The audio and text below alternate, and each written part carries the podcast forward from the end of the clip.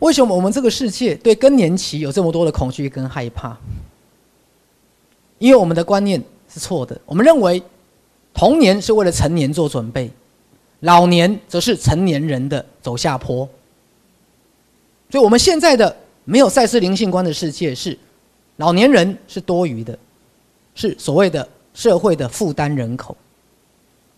所以，每次电视新闻在报道，啊，日本老年人口超过百分之七。台湾的老年人口六十五岁以上，也要快要占大多数了。未来一个年轻人要养几个老人，有没有？那老年人口叫做负担人口。我们甚至准备开始发展长照，来照顾那些老而没有用的人。来，各位有没有看到？没有赛事的灵性观，老年的生活是悲哀且没有尊严的，是米虫，是等着吃年轻人奋斗的结果。所以这些米虫的钱要被怎么样砍？因为年轻人日子都不好过，你们退休人领那么多干什么？你们不用供体时间哦。各位，最好这些米虫都不要吃啊。像以前我记得讲有一部片嘛，日本叫《尊山节考》是？啊，我忘记什么节考了哈。优山节考，哈，就是日本的农村年轻人养不起老人家。就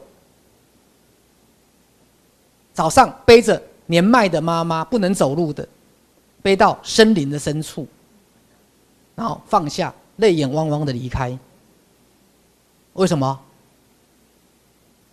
养不起老人，把家里的老人家老妈妈一大早背着他，背到很远很远的深山里面，把他放下，然后含着眼泪离开。因为养不起老人家，各位明白了吗？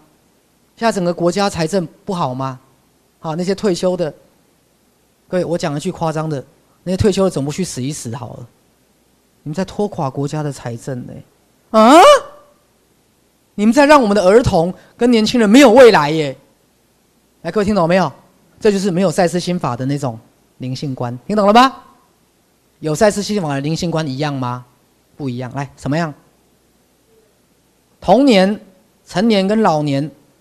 都是灵魂的黄金岁月，而且都是可以有意义跟有生产价值的。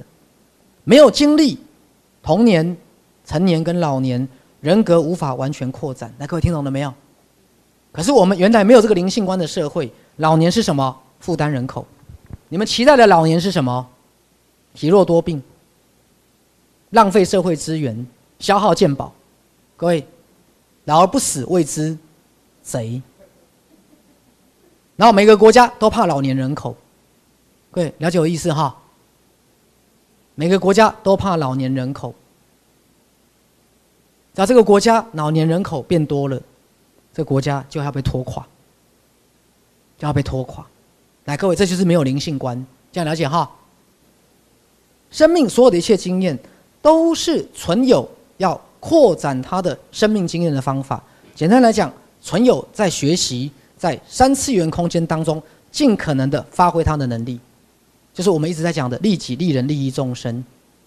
他在追求他最大的价值完成，他想要活出淋漓尽致的人生，他想要为自己的能力做最大的发挥。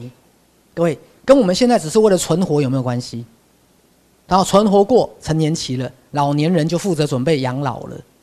好，甚至赛斯讲过，好，老年人就是养生跟从事休闲娱乐，各位，对不对？不是，那叫等死。老年人渴望一个有意义的人生，这样明白了吗？你不可能用休闲兴趣打发一个年轻人，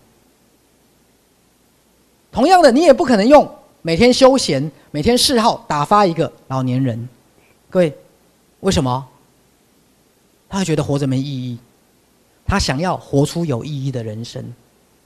所以，真正的老年人的生活是如何帮助他们过一个有意义的人生，有意义、有价值、有利己、有利他的重要性。各位，那才是老人健康的真正关键。